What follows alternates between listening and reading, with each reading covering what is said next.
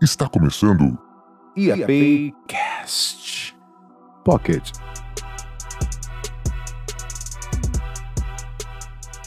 Fala pessoal, beleza? Meu nome é Matheus Passarelli e esse é mais um IAP Cast Pocket. O assunto de hoje é uma metodologia bem bacana que tem tudo a ver com as empresas mais inovadoras do mundo que você pode aplicar nos seus projetos ou na sua empresa ou startup. E o nome dessa metodologia é The Golden Circle né, em tradução direta, o Círculo Dourado. É uma metodologia bem simples proposta pelo Simon Sinek, que ele analisa as principais empresas do mundo e chega à conclusão de que o principal diferencial dessas empresas é o motivo delas existirem. E isso reflete direto com a motivação das pessoas que trabalham nas empresas, né, que desenvolvem os projetos, e até mesmo as pessoas que vão comprar o produto ou serviço que essas empresas oferecem. Mas vamos lá para a explicação. As três perguntas-chave de qualquer negócio ou qualquer projeto projeto são por quê, como e o que. Por que a gente faz aquilo, como a gente faz aquilo, ou o que a gente faz, né? Ou o que a gente vai fazer caso. O círculo dourado, né, The Golden Circle, ele leva esse nome porque na verdade ele é representado de uma forma gráfica simples, é um diagrama onde essas três perguntas elas são escritas em cada uma delas em um círculo e esses círculos são sobrepostos, onde a principal pergunta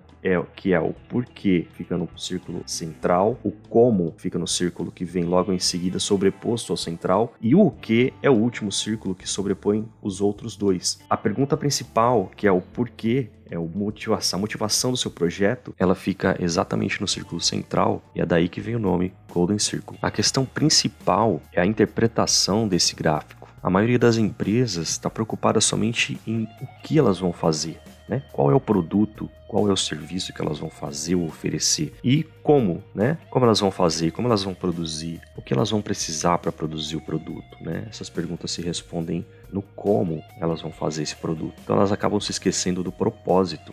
E esse é um grande problema para as empresas que querem, né, que se propõem a serem inovadoras. A própria Apple mostra qual é a diferença de usar esse propósito ou não. Uma coisa seria eles simplesmente fazerem computadores que são bonitos, que são bem projetados, que são fáceis de usar e são respondidos com o que e o como, em fazer computadores, fazer softwares, fazer smartphones, né? Acreditando que eles podem desafiar o status do mercado pensando de forma diferente para produzir esses computadores, para produzir esses smartphones, esses celulares, né, que no caso são os iPhones, dessa forma, pensando na experiência, pensando exatamente no porquê das pessoas iriam comprar. E é isso que a gente nota quando a gente olha para os usuários da Apple. Eles não compram simplesmente porque os produtos são de qualidade ou porque os produtos são fáceis de usar. A gente sabe que os produtos são tudo isso. A gente sabe que existem outros fabricantes que fazem isso também mas eles compram por conta da experiência, por conta da relação de fidelidade. Outro exemplo bem bacana e dentro da nossa realidade no Brasil é a própria Natura. Segundo a própria empresa, ela acredita no potencial das relações e no poder da cosmética como ampliadora da consciência.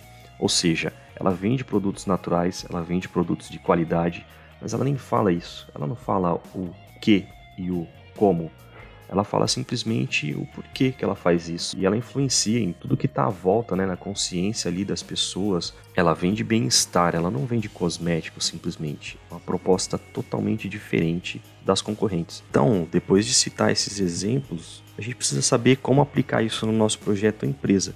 E é bem simples. A gente só precisa colocar o porquê qual é o motivo? O que, que justifica o nosso projeto existir? O que, que justifica o nosso produto existir? A gente tem que colocar isso no centro.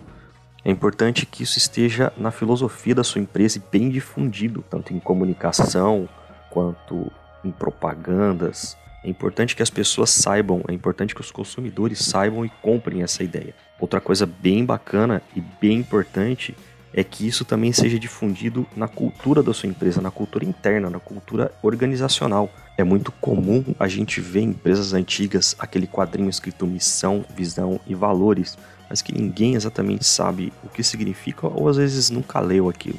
É importante que isso não aconteça com o seu projeto. Fortaleça a cultura organizacional.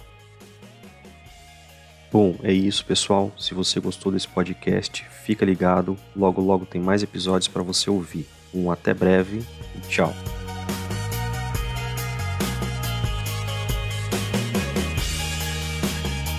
Você acabou de ouvir IAPcast. Pocket.